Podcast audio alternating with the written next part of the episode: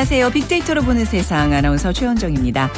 병원비와 대학 등록금이 공짜고 대학생에게 생활비 120만 원을 주고 실직자에게는 2년 동안 기존 월급의 90%를 지원하고 자 어떠세요? 생각만 해도 정말 꿈 같은 일이죠. 하지만 실제로 이런 복지 혜택이 주어지고 있는 곳이 있습니다. 바로 유엔 조사 결과 세계에서 가장 행복한 나라로 꼽힌 덴마크 얘긴데요. 겨울에는 오후 3시에 해가 지고 소득의 60%는 세금으로 내지만 불만이 없습니다. 어떻게 그럴 수 있을까요? 어, 너가 잘 지내야 나도 잘 지낸다는 생각.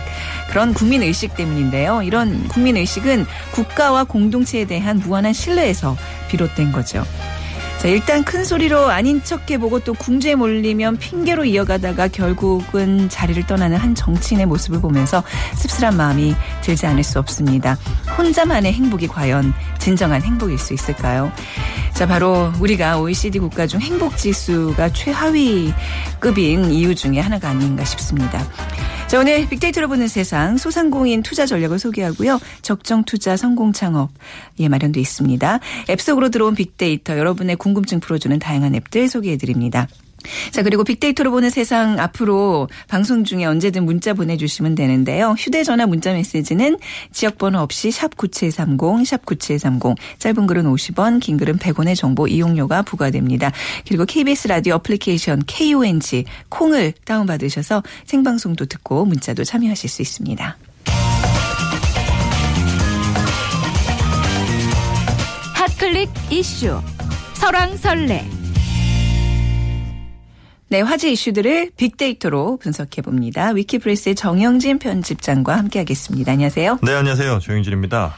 단연 뭐 아침부터 이완구 사태가 가장 큰 이슈가 되지 않을까 싶은데요. 그렇습니다. 네. 이완구 총리가 이제 사퇴 표명을 했다고 하죠. 네. 관련해서 뭐 어, 김기춘 전 비서실장 이름도 역시 실시간 검색어에 오르고 있고요. 네. 또 정홍원 전 국무총리 역시 어, 오르고 있습니다. 왜 전 총리의 이름이 거론되고 있는 거죠? 다시 또 불러드리는 것 아 니냐 이제 이런 얘기까지 에, 나오면서 이제 이렇게 정홍원 전 총리까지 올라오고 있고요. 그 외에도 보면 어, 조양호 댓글이란 키워드도 있습니다. 네. 이 조양호 한진 회장이 어, 회사 내에 있는 어, 게시판에 댓글을 달았는데 그게 좀 문제가 되고 있고요. 또 물론 어, 그 딸인 이 조연아 항소심 관련 키워드도 있습니다. 출산 장려금이라는 키워드도 지금 어, 포털 사이트 상위에 랭크되어 있는데 네. 그러니까 지역별로 어, 굉장히 출산 장려금 차이가 격차가 크다는 거죠. 네. 뭐 경북 의성군 같은 데는 아, 셋째를 낳으면 천만 원을 주는데 뭐한 푼도 없는 어, 자치단체도 있고요. 어디가 천만 원이라고요? 경북 의성군요. 의성이요? 또 네. 여섯 명 낳으면 2천만 원 주는 오, 곳도 있습니다. 그렇군요. 네. 여섯 명 낳기 뭐 쉽지가 네, 쉽진 않죠. 않지만, 네. 어, 하여튼 뭐 이런 출산 장려금에 대한 관심도 좀 많았던 것 같고요. 네. 또 지중해 난민선 또 다시 어, 침몰을 해서 어, 지금 계속해서 어, 며칠째 어, 수많은 난민들이 어, 이른바 그 수장이 되고 있거든요. 굉장히 그 마음 안타까운 얘기인데 빨리 이탈리아라든지 뭐 이 남유럽 쪽에 있는 국가들이 좀 적극적으로 나서야 될 필요성이 좀 있어 보입니다. 네. 에이미 출국 명령이란 키워드도 있는데요. 에이미 씨, 방송인 에이미 씨가 어, 출국 명령을 이제 당했고 그래서 어 24일 뭐 25일까지 아마 출국을 해야 되는 모양입니다. 그래서 이런 관련 키워드들 또 담배 네. 판매량도 있는데 담배값이 많이 오르면서 판매량이 크게 줄지 않았겠느냐 이렇게 기대를 했지만 네. 실제로 줄어든 것은 12% 정도밖에 되지 않는다고 해요. 그렇군요. 어, 그래서 네. 담배 판매량이 다시 또 늘고 있는 것 결국은 어, 세수만 늘렸고 어, 서민들 담배 부담만 더 늘린 것 아니냐 이런 이제 비판 목소리가 함께 나오고 있습니다. 네.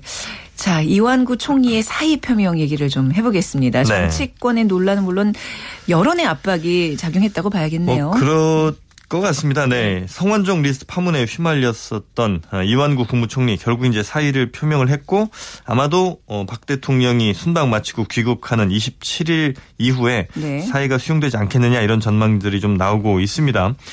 어, 여전히 뭐 의혹이 끊이지 않았고 또 이른바 거짓 해명 논란이 예, 계속되면서 어, 야당은 또 해임 건의안 제출 강행을 또 공식화했고요. 이런 것들이 결국 어, 좀 부담이 되면서 어, 백기를 든 것으로 이렇게 지금 어, 판단이 되고 있습니다. 네. 특히 이제 온라인에서도 지난주 화요일부터 이 사퇴라는 키워드가 빅데이터 관련어 분석 빈도 10위권 내로 진입을 하면서 이 사퇴에 대한 의견이 크게 높아진 상태였거든요. 네. 그렇게 여론의 압박이 좀 작용이 됐다 이렇게 볼 수 있겠고요.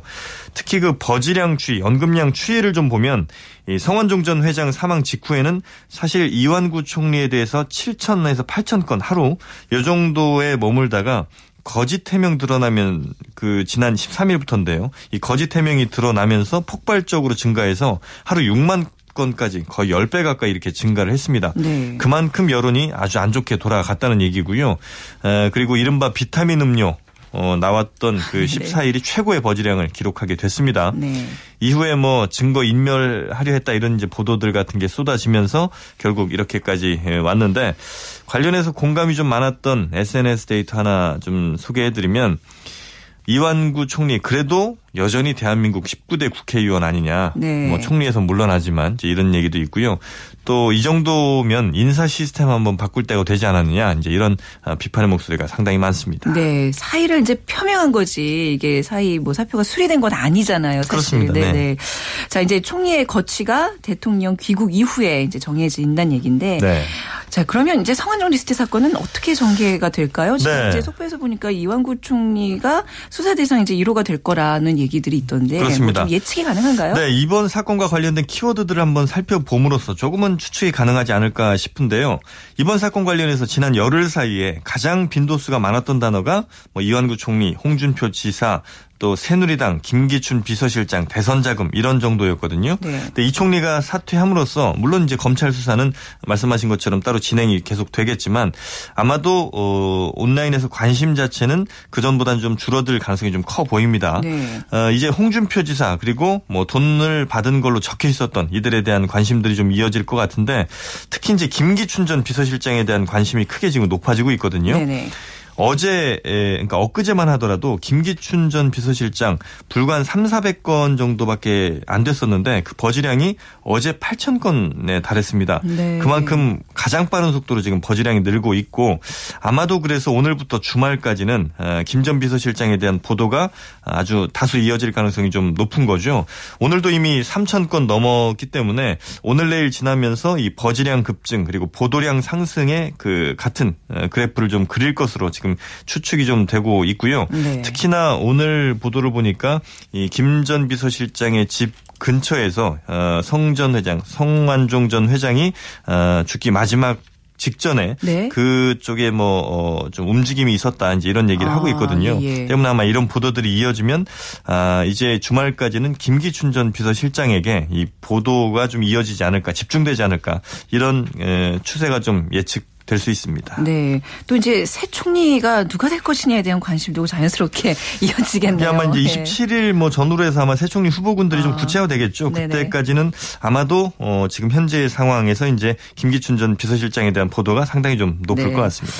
자, 그리고 어제 대한항공 조현아 전 부사장에 대한 이제 항소심 2심에서 검찰이 징역 3년을 구형했어요. 네, 1심에서 징역 1년을 이제 선고를 받았죠. 네. 그리고 항소심에서 다시 검찰이 3년을 구형했는데 네.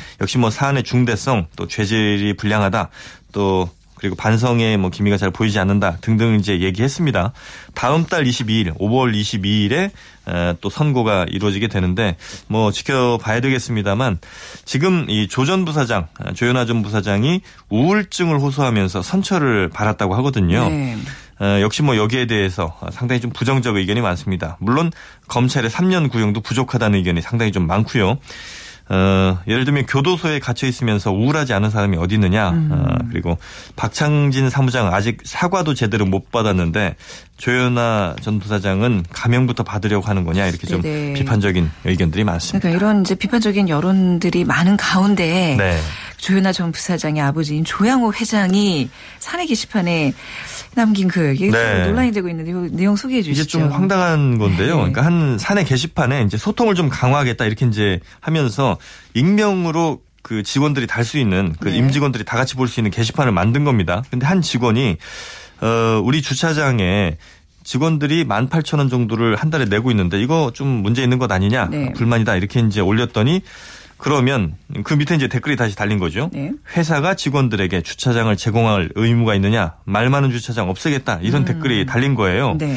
그 도대체 이 댓글 누가 달았나 살펴봤더니 알고 보니 이게 대한항공 네. 조향우 회장이 어. 직접 댓글을 달았다는 거죠. 회장님께서 직접 이런 댓, 댓글을 다시나요 보통? 네. 좀 아, 드문 일인데 네네. 물론 뭐 어, 댓글을 많이 보면서 어, 어떤 소통을 하겠다는 의지일 수도 그랬나 있겠습니다만 네. 그래도 이런 좀 부적절한 댓글을 달면서 결국은 이게 으름장 논거 아니냐 네. 뭐 직원들의 불만 받아주겠다는 게 아니라 결국은 뭐 협박성 아니냐 이제 이렇게 얘기가 나오고 있고요 그러다 보니까 지금 뭐 어, 조현아 전 부사장과 관련해서도 콩 심은 데 콩나고 팥 심은 데 팥난다는 이런 속담이 딱 들어맞는 것 아니냐 또 노숙자가 문제니 모두 노숙자를 없애겠다고 하는 누구랑 닮은 것 같다 이제 네. 등등의 좀 비판 여론들이 상당히 많습니다. 네, 자 오늘 말씀 잘 들었습니다. 감사합니다. 네, 고맙습니다. 네, 지금까지 위키프레스의 정영진 편집장과 함께했습니다.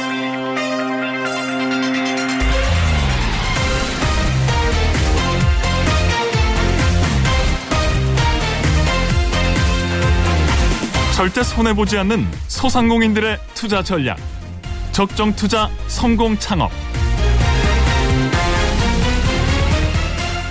네, 오늘 이 시간 창업 컨설턴트 창업피아의 이용구 대표와 함께하겠습니다. 안녕하세요. 네, 안녕하세요. 네. 요즘 갈수록 어려지고 있는 외식업계. 자, 최근 외식업 환경에 대해 좀 얘기하는 시간을 오늘 가져볼 텐데요. 외식업에 관한 의미 있는 통계들을 갖고 오셨다면서요? 네, 그렇습니다. 어, 최근 5년간의 데이터하고 또 작년 한 해 실적을 보면은 현재 상황이 어떠한지를 이제 금방 알 수가 있겠죠. 네. 어, 제가 오늘 말씀드리고자 하는 내용들은요. 어, 작년 2014년 한국 외식업 경기 지수하고요. 그리고 사단법인 한국 외식업 중앙회가 그 회원들을 이제 대상으로 어, 지난 2010년과 2014년에 진행한 네. 국내 음식점에 관한 실태 조사 이런 데 설문 분석을 통해서 외식업계가 처하는 현, 현황과 환경 분석을 한번 해보았습니다. 네. 지난해는 그 세월호 그 이제 사건 이후에 네. 장사하는 분들은 대부분 다 어렵다는 그 호소를 하고 그렇습니다. 계시는데 네, 네. 그게 이제 1년이 지났어요. 네. 좀 어때요? 그 충격에서 좀 벗어나는 분위기입니까? 네, 그 얘기 잠깐 예. 조금만 해드릴게요. 어, 이 외식 산업의 전반적인 이제 경기 현황과 향후 전망을 지수화한 한국 외식업 경기 지수라는 것이 있는데요. 네. 업종별 외식업 경기를 가장 객관적으로 평가하는 지표 중에 하나입니다. 이 경기 지수가 지난해 1, 4분기를 시작으로 이제 지속적으로 떨어지는 것으로 나타나서 경기 불황을 짐작했었죠. 어, 세계 경기 침체 속에서도 국내 외식업 경기는 지난 2013년 하반기를 들어서 회복세에 들어서고 있었습니다. 네. 이제 그런데 어, 다시다시피 작년 이제 4월에 어, 세월호 사고가 이제 터지면서 창업 시장이 얼어붙기 시작하더니 아직도 그 여파에서 헤어나지 못하고 있는 실정입니다. 네. 어, AT 한국농수산식품 어, 유통공사가 지난 세월호 참사 직후에 7월에 발표한 자료가 있는데요. 2014년 2, 4분기 한국 외식업 경기지수는 72.28로 1, 4분기에 비해서 2.56포인트 하락한 것으로 나타났습니다. 네. 어, 아무래도 이제 세월의 참사에 따른 민간 소비 위축이 결정적인 영향을 준 것으로 풀이가 되고요. 어, 실제로 이제 그 당시에는 어, 모두들 저 뭐 다 마찬가지였겠지만 회식이나 이제 모임들을 그럼요. 자제하는 분위기였었잖아요. 그랬죠. 네. 음, 그래 그래서 뭐 닭이나 뭐 이런 오리 전문점 그리고 주점 음식점들의 매출이 상대적으로 큰 폭으로 떨어졌습니다. 이 데이터에 의하면 어, 일본 음식점이 이제 가장 큰 폭으로 떨어져 있는데요. 아마 네. 이 회식이 줄을 이루는 그런 업종일 겁니다. 아, 그래요. 일본 음식점이 그렇습니다. 가장 많이 예, 그래서 떨어졌다. 네. 음, 네. 주점업 전체도 이제 69.23에서 네. 63.47로 떨어지는 등 외식업 중에서 술과 관련된 업종들이 고전을 면치 못했었습니다. 그랬군요. 네. 네. 자, 그러면 이제 매출들의 변화가 좀 궁금해지는데요. 조금 더 좀 집중적으로 한번 알아볼까요? 네. 네, 그 사단법인 그 한국 외식업 중앙회가 전국 회원업소 500곳을 상대로 어, 세월호 참사가 발생한 직후, 네. 그러니까 2014년 5월에 어, 매출 현황 조사에 대한 결과를 발표를 했습니다. 거기 따르면 세월호 참사 이후에 평균 매출이 에, 감소 감소율이 무려 35.9%에 달하기도 했습니다. 네. 특히 이제 주점업이 한 달간 39.7%의 큰 폭으로 감소했고요.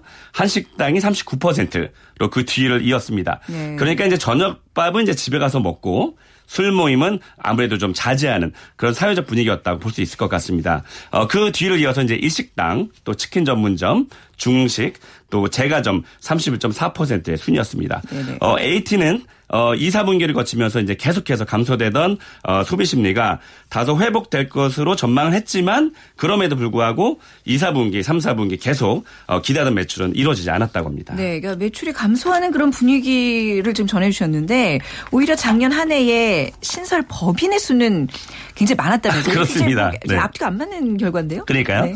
어, 작년 한해 신설된 법인이 사상 처음으로 8만 개를 넘어서는 것으로 나타났습니다. 네. 어, 이는 이제 불황에 따른 취업난하고 역시나 이제 베이브모 세대들이 이제 어, 은퇴를 하시면서 어, 창업 전선에 이제. 뛰어든 아. 예, 그 결과로 아마 평가할 수 있을 것 같고요. 네네. 어, 중기청은 그 작년 신설 법인의 수가 전년에 비해서 12.1%가 증가한 8만 4,567개로 2000년 이후에 네. 가장 큰 폭으로 증가했다고 밝혔습니다. 어, 작년 신설 법인을 업종별로 좀 살펴보면은요. 네. 서비스업이 5만 387개로 압도적으로 많았고요. 그 뒤로 제조업, 건설업이 뒤를 이었습니다. 음. 네네. 연령별로는 어, 궁금하실 텐데요. 네. 40대가 가장 많았고요.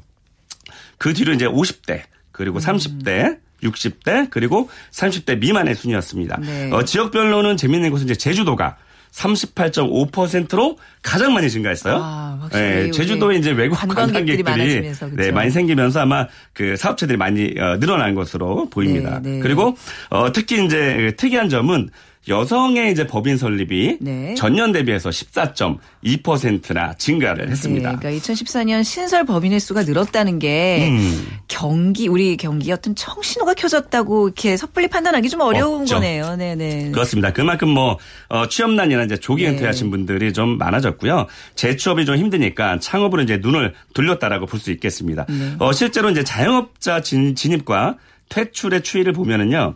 최근 자영업자 어, 자영업 퇴출자가 진입자를 초과했습니다. 네. 어, 그러니까 2011년과 2012년 같은 경우는 자영업 진입자가 퇴출자보다 더 많았었는데 2013년에는 퇴출자가 크게 증가하면서 진입자를 넘어서게 된 거예요. 그러니까 쉽게 얘기하면 이 창업을 해서 실패하는 경우가 더 많아진다는 얘기네요. 그렇죠. 네, 그러니까 아. 어, 쉽게 해서 많은 사람이 더 이제 많다는 뜻이고요. 그러니까요. 예. 그러니까 숫자로 보면 이제 2013년 자영업자 중에 66만 명이 네. 퇴출을 당했고요. 58만 명이 창업 시장에 새롭게 이제 진입을 했습니다. 네, 외식업 하시는 분들의 실태 조사라는 자료가 있으시다면서요. 어떤지 좀 더 소개해 주- 아, 주시죠. 네. 그렇습니다. 한국 외식 연감 편찬 위원회하고 어, 한국 외식업 중앙회가 국내 음식점에 관한 실태 조사라는 것을 실시를 했는데요. 전국 16개 시도에 소재한 1183개의 음식점을 대상으로 작년 11월에 이제 조사한 결과입니다. 네. 어, 지난 2년간 비교할 때 어, 이제 물어본 거죠. 어, 업소 운영 상태는 어땠습니까? 라는 질문에 나빠졌다가 57.1% 그리고 매우 나빠졌다가 20.2% 네. 비슷하다가 19.5% 좋아졌다고 한 응답자는 불과 3.2%에 불과했습니다. 네. 그렇다면 이제 이렇게 외식업계의 불황이 지속되는 이유는 무엇일까요라는 질문 또 던져본 거죠. 어, 내수, 겨- 내수 경기 침체 때문이다라고 생각하는 응답자가 41.45%로 외식업 불황이 가장 큰 요소로 꼽았고요. 네. 그 다음으로 이제 음식, 음식 점 수가 너무 많아졌다. 네 네. 그게 이제 20%. 또 소비자 물가가 상승이 돼서 어, 그렇다는 게 15% 그리고 경제정책 불안정이 14.9%로 뒤를 이었습니다. 네, 굉장히 그, 그 실태 조사 결과가 굉장히 암울한데 네. 외식업 운영을 어렵게 하는 요인은 무엇이라고 다들 생각하시나요? 아, 네. 이제 운영하시는 분들 입장에서는 네. 이제 그 소비 심리가 많이 위축이 소비 되어 있는. 상태였기 네. 때문에 아, 음식 들을 사주지 않았다라고 이제 판단하신 것 같아요. 그래서 어, 그런 분들이 이제 30.1%로 가장 많이 대답을 했고요. 네. 또 원재료가 상승이 됐다. 이게 이제 21, 28.1%로 2위를 차지했습니다. 어, 실제로 이제 10년 전만 해도 음식점에서 파는 음식 그 가격의 약 30%가 원재료비였는데 지금은 어, 무려 40% 전후까지 이제 올라갔어요. 네. 그러다 보니까 아무래도 이제 좀 영업하는 데 좀 어렵다라는 말씀 많이 네. 하셨고요. 그리고 어, 최근에 이제 많이 어려움을 토로하시는데 인력난. 그러니까 사람을 맞아요. 뽑는 게 그렇죠. 너무 네. 힘들다. 이게 네네. 굉장히 큰 어, 이슈입니다. 음, 네. 네. 뭐 전반적인 뭐 매출 감소로 모두 이제 다 힘들다는 어떤 조사 결과를 우리가 엿볼 수 있는데 네. 그래도 이런 와중에도 뭔가 이게 전망 없- 전망 있는 업종이 있을 거 아니에요. 이것도 이제 설문조사가 이루어졌네요. 어떤 걸 꼽으셨나요? 그렇습니다. 어, 지금 경영을 하시고 있는 분들에게 이제 네. 물어본 거예요. 가장 전망인 업종이 무엇이냐고 한 질문에 1위로 변함없이 고깃집을 꼽았습니다. 아, 그래요? 아무래도 뭐 국민 음식이라서 그런 것 네. 같아요. 네. 그 수치가 이제 16.35%를 차지했고요. 어, 그런데 이제 5년 전에 똑같은 질문을 했어요. 2010년도에. 그랬더니 역시 1위로 어, 고깃집을 꼽긴 했는데 그때는 이제 뭐 당시에 촛불 시위라든지 네. 또 원산지 표시제 등의 이제 악재가 있었음에도 불구하고 어, 이 수치가 30.3%였어요. 그러니까 이번에는 16.35%라고 했잖아요. 결국 뭐 이게 두 배 정도 가량 이제 감소가 됐는데 아마도 어 아이템은 좋지만 고깃집은 힘들다라는 것이 좀 많이 좀 작용이 된 것 같습니다. 네네. 자, 지금 좀 대체적으로 이게 좀, 어, 불황의 어떤 지표로서 설문 조사를 계속 발표해 주셨는데. 네. 그래도 우리가 이게 불경기라고 하면서도 이렇게 살아남아야 되잖아요. 불황을 극복해야 되잖아요. 남아야 됩니다. 그렇죠. 그렇죠. 네, 이겨야 됩니다. 그러니까 우리 이용구 대표께서 이 네. 불황을 극복할 수 있는 마지막으로 좀 어떤 팁 같은 거랄까요? 한 말씀 좀 부탁드리겠습니다. 아마 결국 사실은 뭐 뻔한 얘기일 수는 있겠는데 네. 어, 결국 이제 손님이 사 먹을 수밖에 없는 그런 이유를 음. 만드는 거 아니겠습니까? 네. 그러니까 예를 들면 어, 신선한 국산 재료로 음식을 만들면서 몸에 좋은 착한 식당의 이미지를 부각을 시키는 거죠. 네. 그리고 이를 어, 요즘에 이제 SNS 많이 또 활용하잖아요. 마케팅 요소로 좀 삼고요. 그 몸에 찾아 몸에 좋은 것을 찾아다니는 소비자들은 얼마든지 많잖아요. 네. 그래서 요즘과 같은 불황에도 어, 지하 한 55평에서 음. 어, 한 달 매출이 1억을 넘게 파는 청국장집이 있어요. 네네. 그러니까 자리도 상당히 안 좋은 곳이거든요. 근데 이곳은 국산 유기농 콩으로 그 요리한 청국장하고 또 친환경 야채가 들어간 보리, 보리 비빔밥을 8,000원에 팔고 있어요. 그러니까 소비자 입장에서 재료를 생각했을 때는 사실 말이 안 되는 거거든요. 네. 과연 8,000원에 이것을 먹을 수 있을까라는 이제 의문을 갖게 되는데, 어, 특히나 이제 중년 여성의 입장에서 보았을 때는 이제 건강에 이로울 것이라는 것은 그대로 이제 알아채잖아요. 이제 그런 것들이 나중에 단골로 이제 재창출이 된다는 거죠. 그래서 네. 장사를 잘하시는 대박 사장님들한테 물어보면 어, 시대 환경 탓을 절대 하지 않습니다. 네. 그래서 과연 내가 어떤 경쟁자와 싸워서도 이길 수 있는 강한 경쟁력을 갖췄는지를 반문해야 할 것 같습니다. 네네. 그래서 기본에 충실한 것, 그렇죠. 네, 이것이 불황을 이길 수 있는 가장 강한 경쟁력이라고 할 수 있겠습니다. 네, 그 말씀하신 그 건강에 키워드를 두는 거, 그 여의도에도 그 김밥집이 굉장히 많잖아요. 네. 그 중에서 되게 잘 되는 집이 있는데 그 재료가 굉장히 뭐 아이들에게 좋은 유기농 재료 뭐 쓰고 네. 가격도 비싼데 굉장히 네. 잘 돼요. 바로 그게 그런 조금, 점이 조금 비싸도 네. 그 몸에 좋은 것은 사 먹는 그런 시대가 된 거죠. 그렇죠. 예. 자, 오늘 또 전반적인 창업 분위기에 대해서 좀 살펴봤습니다. 오늘 말씀 잘 들었습니다. 네, 고맙습니다. 네, 창업피아의 이용구 대표와 함께 했습니다.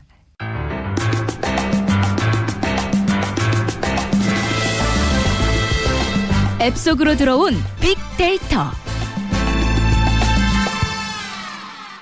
네, 또 빅데이터를 활용한 다양한 애플리케이션 소개받는 시간이죠. News Experience Lab의 정진영 디렉터와 함께하겠습니다. 안녕하세요. 안녕하십니까? 네, 저 오늘 어떤 앱 소개해 주실 건가요? 살다 보면 갑자기 뭔가 좀 궁금할 때가 많이 있습니다. 항상 궁금하시죠. 네, 카페 앉아 있으면 좋은 음악 들리기도 하고요. 네. 길 걷, 겨- 길을 걷다가 뭐 예쁜 꽃의 이름이 궁금하기도 음. 한데요. 빅데이터와 집단지성을 이용해서 각종 궁금증을 풀어주는 앱들을 소개해 드리겠습니다. 어, 각종 궁금증을 풀어준다는 건 뭐 무엇이든 물어보세요 같은 앱인가요? 네, 그렇습니다. 네. 어, 우선 세상의 모든 음악을 찾아주는 앱이 있는데요. 네. 대표적으로는 Shazam이라는 앱과 SoundHound라는 앱이 있습니다. Shazam은 마법사가 수리수리 마수리 하고 외우는 주문이고요. 네. SoundHound는 뭐 사냥개인 그레이하운드의 그레이하운드. 예, 아. 소리를 의미하는 사운드를 합성한 말이죠. 네. 사용법은 간단합니다. 흘러나오는 음악이 뭔지 궁금할 때 앱을 켜고 그냥 네. 버튼만 한번 눌러주면 되는데요. 네. 앱이 음악을 잠시 듣는가 싶더니 아, 스마트폰 화면에 금방 해당 음악의 정보가 뜨고요. 아. 네. 제목과 앨범 사진은 물론이고 뮤직 비디오 같은 뭐 인터넷 동영상, 가사 정보까지 그 음악의 모든 것을 볼 수 있습니다. 네. 뭐 정규 앨범에 있는 음악만 찾아주는 건 아니고요. 영화나 CF 속에 나오는 배경 음악도 찾아주니까 네. 어, 굉장히 유용하고 아마 처음 사용하시는 분들은 굉장히 신기할 것 같습니다. 예, 뭐 이제 우리 그 어떤 포털 사이트에서도 이제 이런 기능이 있잖아요. 굉장히 그렇습니다. 신기하다고 생각했는데 이게 어떻게 가능한 거예요? 네, 뭐 너무나 이 코너 당연한 얘기지만. 빅데이터의 네. 힘인데요. 네. 모든 음악은 멜로디나 음색의 패턴에 따라서 네. 독특한 특성을 갖고 있습니다.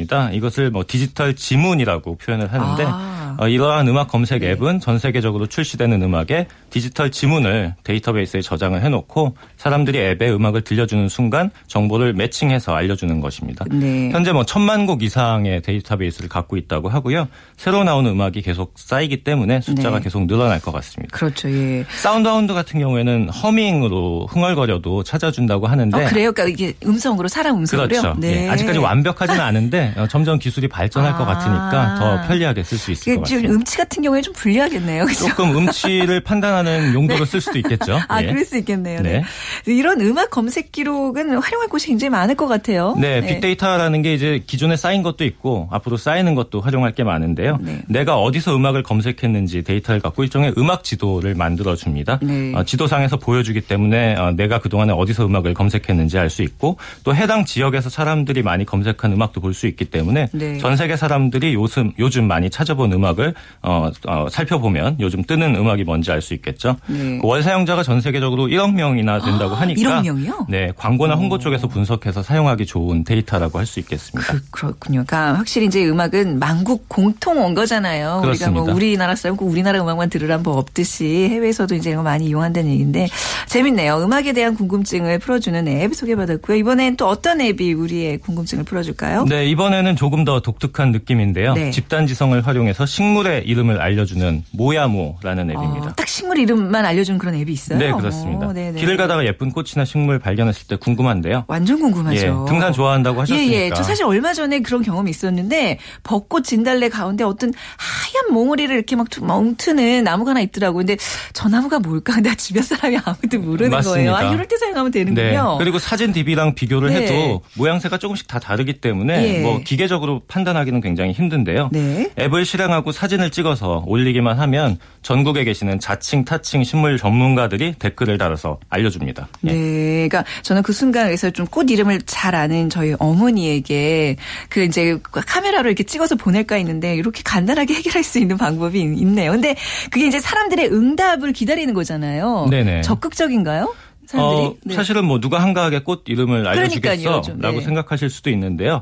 음악과 마찬가지로 식물 네. 역시 애정을 갖고 바라보는 사람들이 많잖아요. 네. 그래서 응답률이 꽤 좋더라고요. 어, 그래요? 그래서 어. 어, 제가 실제로 앱을 사용해 보니까 네. 낮 시간에는 한 10여 분 만에 댓글이 달리는 모습을 보고 깜짝 놀랐는데 네. 어, 실제로 지난 3개월 동안에 한 15,000건 정도의 질의, 아, 질의 응답을 처리했다고 합니다. 음. 네. 그 집단지성 같은 경우엔 사람들의 공통된 관심사를 잘 활용하면 효과가 있다라는 것을 좀 보여줄 수 있는 것 같아요. 갑자기 드는 궁금증인데 그럼 그 응답을 하는 사람들은 응답을 해줌으로써 뭐 어떤 이득이 있는 거예요? 그 앱 중에 여러 가지 집단지성 활용한 앱 중에는 네. 뭐 포인트를 주거나 reward를 아. 주는 경우도 있는데 네. 이 식물 앱 같은 경우에는 그게 좋아서 하는 분들이 좋아서 너무 하는. 많아요. 아. 예, 대신에 이제 앱 안에서 그렇게 질문에 답변을 잘 네. 달아주는 분들께 네. 식물 전문가라는 칭호를 달아드리고 아. 이렇게 소개를 해드리는 코너가 있습니다. 왠지 꽃과 나무를 좋아하는 분들은 이 남에 대한 이런 배려도 그 배려심이 굉장히 깊을 것 같다는 생각은 드네요. 맞습니다. 예.